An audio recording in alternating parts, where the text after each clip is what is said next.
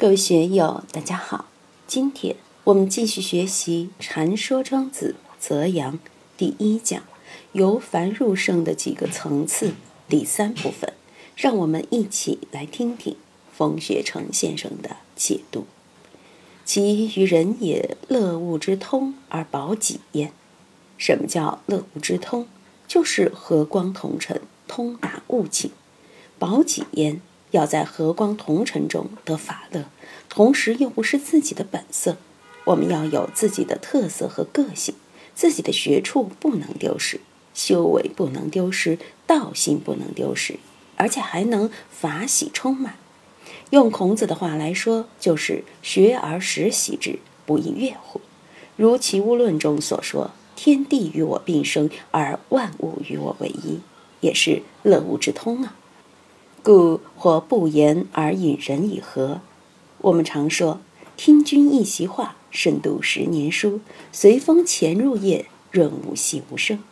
真正的君子，就算不说话，坐在那里，就有这样的摄受力，就有一种无形的力量，让人自化，使人空腹来，饱腹归。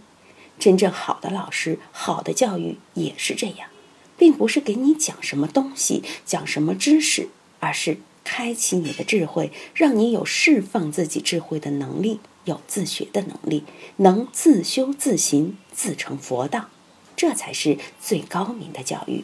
这样的老师才是优秀的老师，才不负师长之名。有的人跟老师学习若干年，没个入处，老师就怪学生无能，其实是老师无能。禅宗里说：“见过于师，方堪传授；见与师齐，见师半德。”老师肯定希望学生强过自己，父母肯定希望儿女强过自己，这样才能一代胜一代，代代兴旺，代代繁荣。所以，对老师、对学生要有这样一个评判标准。我们看大道，它无言，它不需要什么具体的指导，也不会对谁有具体的指导，真正是不言而引人以和的呀。对于师长而言，也要行不言之教。也要身教重于言教，在日常生活的语默动静之间，让别人品尝到大道的滋味。通过无形的见机的方式，开启学生的智慧，让各种各样的人能够自立，找到自己入道的学处，建立自己入道的学处，这个是非常重要的。我也希望各位能找到感觉。有的朋友来我这里已经三年了，有的是最近才来的。我希望大家能尽早建立自己的学处，不要老是到外面去看热闹。这个活佛来了，马上去受灌顶；一个善知识来了，赶快去亲近；哪个大和尚来了，又赶紧去听开示。如果自己若干年都没能建立起自己的学处，那就太可怜了。所以，学佛学道一定要自尊自强。要有坚韧不拔的毅力，要有自修自行、自成佛道的劲头才行。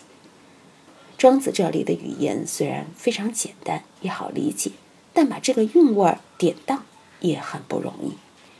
与人并立而使人化，化是一种质变，就是从一种形态进入另一种形态的变化。大家在一块儿，尽管你没有刻意去教育、去改变谁。但别人在无形中已因你的影响而变化了，使人化了。这样的功夫很厉害，高明的人就有这样的功夫，能把大家从俗人提升到贤达的境界。怎样过这一关？用禅宗的话来说，就要言语道断，心性出灭，就要顿悟成佛。如何使自己能够顿悟，从凡夫变为圣人？我们学佛学道，就一定要有这样的立足点。要有这样的志向，现实中能够达到这样的境界的人其实很少。以孔夫子为例，弟子三千，贤人也仅有七十二。在《史记》的《仲尼弟子列传》里，真正有名有姓、有点滴事迹介绍的，也仅仅三十五位，离七十二还差一半多。许多人也只有名而没有事迹，所以要达到与人并立而使人化。也是道家乃至儒家的一种理想而已。教化毕竟是一个漫长的过程，就像我们种庄稼一样，不可能今天撒了种子，明天就能收获。从下种到收获，肯定有一番耕耘的过程，有一番治理的过程，最后才能有所收获。教育也是这样，并不是说立竿见影，一言之下就大彻大悟。大家不是六祖菩萨，还是要注重渐修的作用。但是在渐修上，我们也不要忘记还有顿的可能，要明白顿渐不二的妙处。不言而引人以和，与人并立而使人化。陌路相逢的人不容易达到这样的境界，一般的朋友相处也不容易达到这样的境界。但有的人就可以达到，什么人呢？父子之谊，必其乎规矩。君看。你对你儿子有没有画的感觉？他还是婴儿，可以说是毫不抵抗地接受你的教化嘛？今天阿春没有来，他来了也是这样。天童的小天天长大了，有个性了，要化他就不那么容易了。但在婴幼儿的时候就容易，每个人都是这样的。古代社会讲求天地君亲师，父亲是有绝对权威的，在家里就是表率。就像立山兄一样，他怎么做，儿女就效仿。实际上，在人与人之间，包括师生之间，要达到心心相印、没有障碍的交感而化，是很难的。道家很讲究化的力量。以家庭为例，在父子之间不需要什么暴力或权力，自然而然的，父子之间就互相感染。如果父亲长期在家，儿子就肯定会模仿父亲。母亲亦然，就在无声无息的日常生活之中，父母对儿女就发挥了教化作用。所以，如今有人说，家庭就是复印机，父母是原件，子女是父母的复印件。家庭教育是社会教育的第一步，非常重要，特别是在婴幼儿时期，到了青少年阶段就叛逆了，要教化很困难。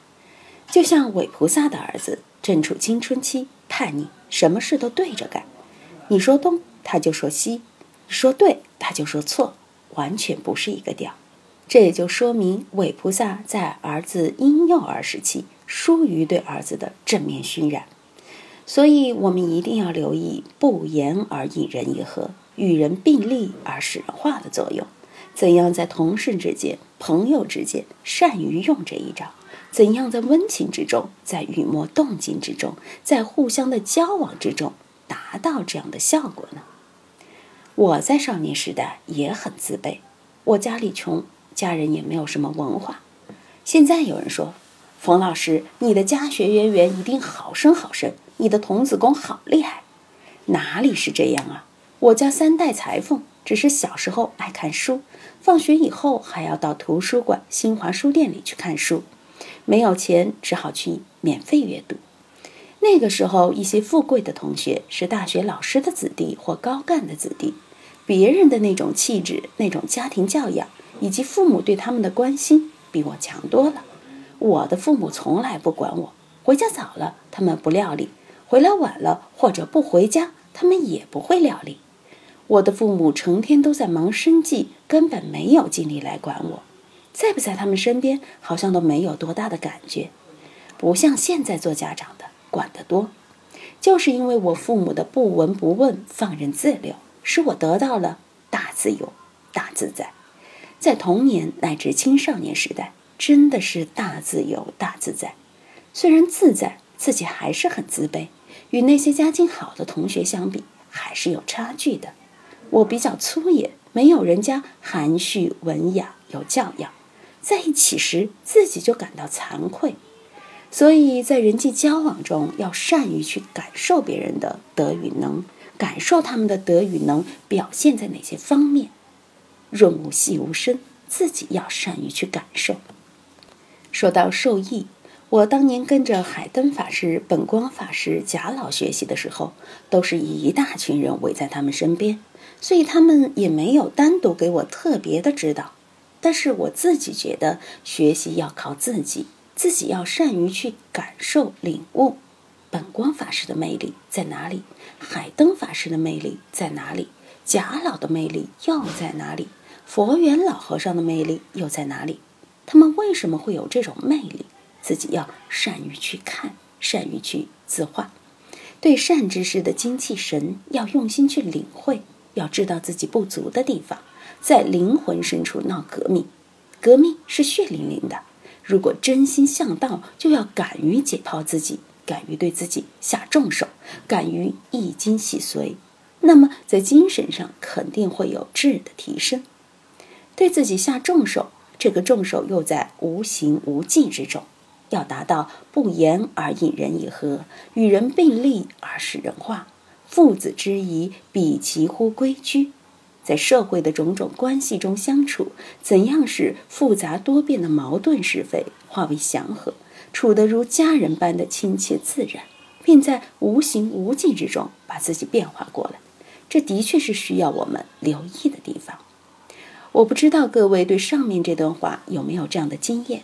我希望大家在自我提升、自我优化上早一点进入这个状态，把自己重新组装一番，无形无迹的高明起来。用佛教的话来说，也是修习菩萨道中的一种三昧，也是一种神通，是一种更化，使我们在起心动念里面就把自己化掉，化烦恼为菩提。用庄子的话来说，是腐朽复化为神奇，这样多好啊！今天就读到这里，欢迎大家在评论中分享所思所得。我是万万，我在成都龙江书院为您读书。